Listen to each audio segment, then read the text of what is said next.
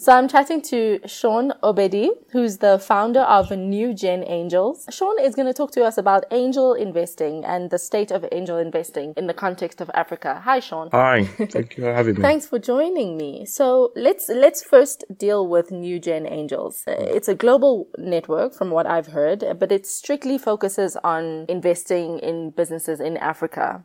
So, can you tell me a little bit about the motivation behind uh, establishing New Gen Angels and what the motivation was behind starting New Gen Angel and what kind of business you at this um, organization are trying to are trying to support? Right. So, as you perfectly said, um, New Gen Angels is basically an angel network of people and and companies that are looking to invest in early stage companies in Africa that are Africa focused. You don't have to be based in Africa, but it had to be Africa focused. So maybe in the UK or US or Australia or whatever, and you want to move and focus on African opportunities. And that's where we kind of we came from. And the whole notion of behind that is if you think about a big shift that's going on that has kind of has been going for a while but the people people are kind of moving from diaspora going back to into africa to start companies we can see that by the likes of Iroko, by the likes of many, many other companies that have been started by the people actually returned from the diaspora. And what tends to happen is when you kind of come back, let's say you come back to London, you come back to Paris or wherever you were living, and you're trying to raise money for a company that you're running in Africa, most investors basically don't want to touch those kind of businesses, especially early stage company, early stage investors, i.e., angels. So for me, uh, I was involved in that circle for you know since 2011, and I basically noticed that I was getting companies approaching me for helping with you know helping get them funded, and I noticed quite clearly there was a big gap in terms of the infrastructure required to fund these companies. Um, let me just break that down. If you look at the way things work in a kind of developed market, you have family and friends, angel investors, you have VC firms that are kind of specifically dealing with various series of funding. So the companies are focused on Series A, Series B, Series C, and so on and so forth. And then you have the bigger ones who are kind of coming in at larger tickets. And as a company grows, you have to basically move from one phase to the next. Now, if you're an African company, there's and there is no family money at your disposal, you're actually not going to get it done. So angel investing as a mm-hmm. sport in Africa is still very, very early because people are still investing in government bonds and cars and houses and, and land, which is mm-hmm. great. But there is a need for funding companies and, and that structure is what we're kind of really trying to help and kickstart, kickstart a movement. Some some people might still be unconvinced by the notion of angel investing. What do you say to that reluctance or hesitation? I think it's quite that's quite reasonable because once again, if you look at if you look at the history of of of angel investing in Africa, it's still a novelty in terms of uh, what I'm saying is technology angel investing.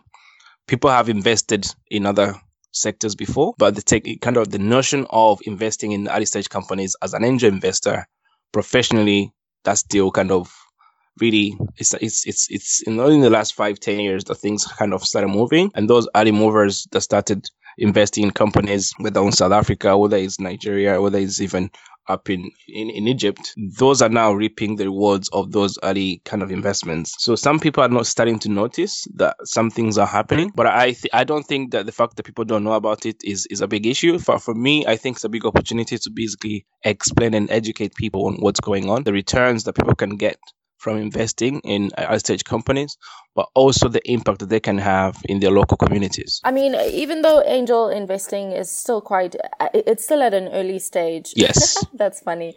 In Africa, because you know you invest in early stage companies. Anyway, um, even though it, it itself is in an early stage, there, there has been a, a, an established platform for angel investors to get together. I mean, earlier this year in March, the first ever Africa Business Angel Forum uh, took place. Can you tell us a little bit about what happened and what the outcome of that forum was? So, first of all, what went into the establishment? What was the catalyst for the establishment of the forum. What happened at this inaugural event and what was the outcome? So what happened? So the Africa Business Angel Forum is basically a flagship event for early stage investing in Africa, and we held that in London. And the whole point was to basically once again mobilize funding into early stage companies. So if you look at most of the events that happen here in London, they're all about private equity and and the wonderful large ticket stuff. But the language is just or above your, it kind of goes above your head. So I really wanted to have something that's tangible, something that can, of people that speak normal languages, and also really bring people together that I've been working with for the last two three years that are really in this space and doing some real stuff. In terms of the outcome, we had that great panel on corporate venture capital. There's actually going to be a report coming out this summer with one large telcos that you know, looking at what telcos are doing across Africa and how corporate venture capital can be a good, great source of funding for most African startups. Then there is also the two funds that were pretty much previously unknown and were announced announced on the day. And one was a $10 million fund for agricultural kind of fund companies based in France. And there's another one based in the US, which was a $50 million fund. So overall, basically, we you know once again we achieved our goal of trying to mobilize funding for african opportunities. But also mostly for me the biggest impact was the connections that were made on the day. And we've already started to see some of the fruits of, from that day. So we're going to hold it again in september second week of september to really kind of wrap up what has happened so far since january up until september and actually what we can then also set set the tone for next year. Um, but yeah, so great, quite quite encouraging outcome. So when an uh, when an angel investor is looking to invest, I mean, I know you know it's possible that you are presented with many, many, many, many options because there's so many ideas out there. So what is it that an angel investor looks looks to back, especially within a context like Africa? I mean, we have to remember that Africa is a big place. So what may work in Cairo does not work in Cape Town or does not work in Nairobi or Kigali or Douala or whatever. But but I think well, just generally when you look at the kind of companies that are applying or the kind of space that really focus on personally, we we we tend to see or kind of our investors want to see things that are much more I mean things that have kind of gained traction. So I'll give you an example. Let's say if you have a company and you already kind of managed to build a prototype, you have a, a few customers and you're actually starting to scale beyond your borders that's still an early stage investment to someone. So you may be looking for 250,000, but that's very small ticket to someone. So if you can basically go ahead, build some sort of traction, build a following, build a brand, make the initial mistakes. If you can get the initial, uh, once again, the initial early stage investment or just bootstrap the whole thing yourself. That's great because that shows effort. And then you can get angel investors who come in to help you accelerate that to the next phase. Build a proper infrastructure around you, have a, some kind of eh, be able to recruit a board, proper board around you, and be able to build a professional team around you to actually scale that product. So those are the things we actually tend to look for. Mm. I'm asking this question especially because I'm curious about what makes angel investing in Africa unique or different from angel investing wherever else. So uh, I'm curious about like what measures are taken to ensure that when capital comes in, when when when you back the business, that this business is good for Africa, that it's it, it will make a difference. Do you have a, a, an opinion on that, or am I like am I making sense? Um, You're perfectly making sense, but I think angel investing is the same everywhere because you're looking to back very early stage companies and you're looking to mm. basically help them to ride the wave of whatever trend they're actually trying to kind of innovate around. So when it comes to Africa, we just have to look at different business models that are unique to Africa. Business, sorry, some of some of the business cases they have to make for some um, local issues that we can't find anywhere else. Whether it's using drone to transport blood, whether it's using AI to do certain things, there's great opportunities in terms of how can we leverage the new technologies that are coming up to solve local problems? I mean, everybody keeps talking about M-Pesa and how it has kind of innovated the, the mobile money space. But I think there are much more bigger, better um, innovations to come out of Africa simply because we have unique challenges and entrepreneurs are there to solve problems and unique challenges are great because it gives you a different point of view.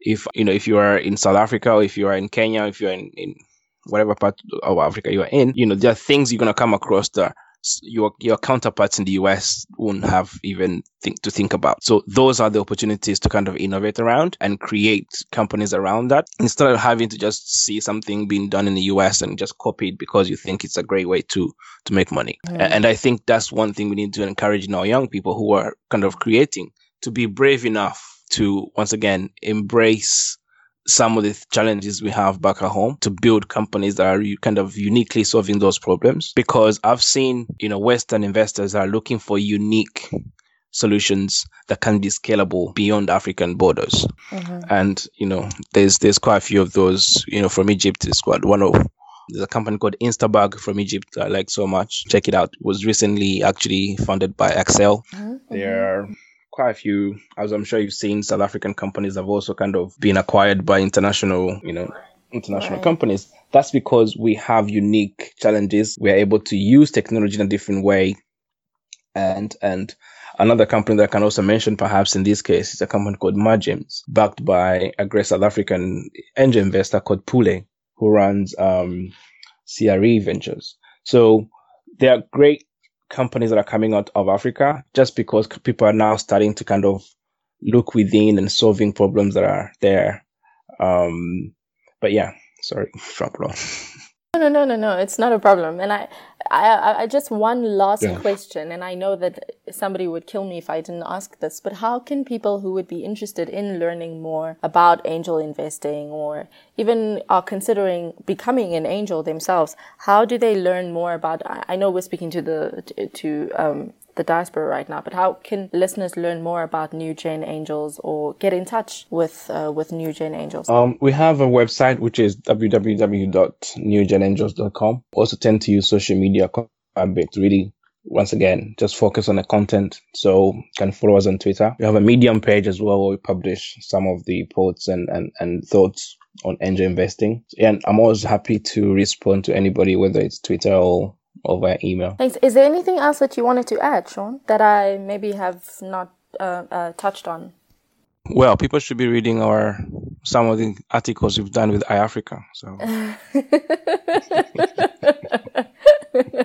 of course. Yeah. And, pe- and, people can follow Sean on on Twitter. You can follow him at at s obedih. That's O B E D I H. Thank you so much, Sean. Thank you very much, and keep up the good work.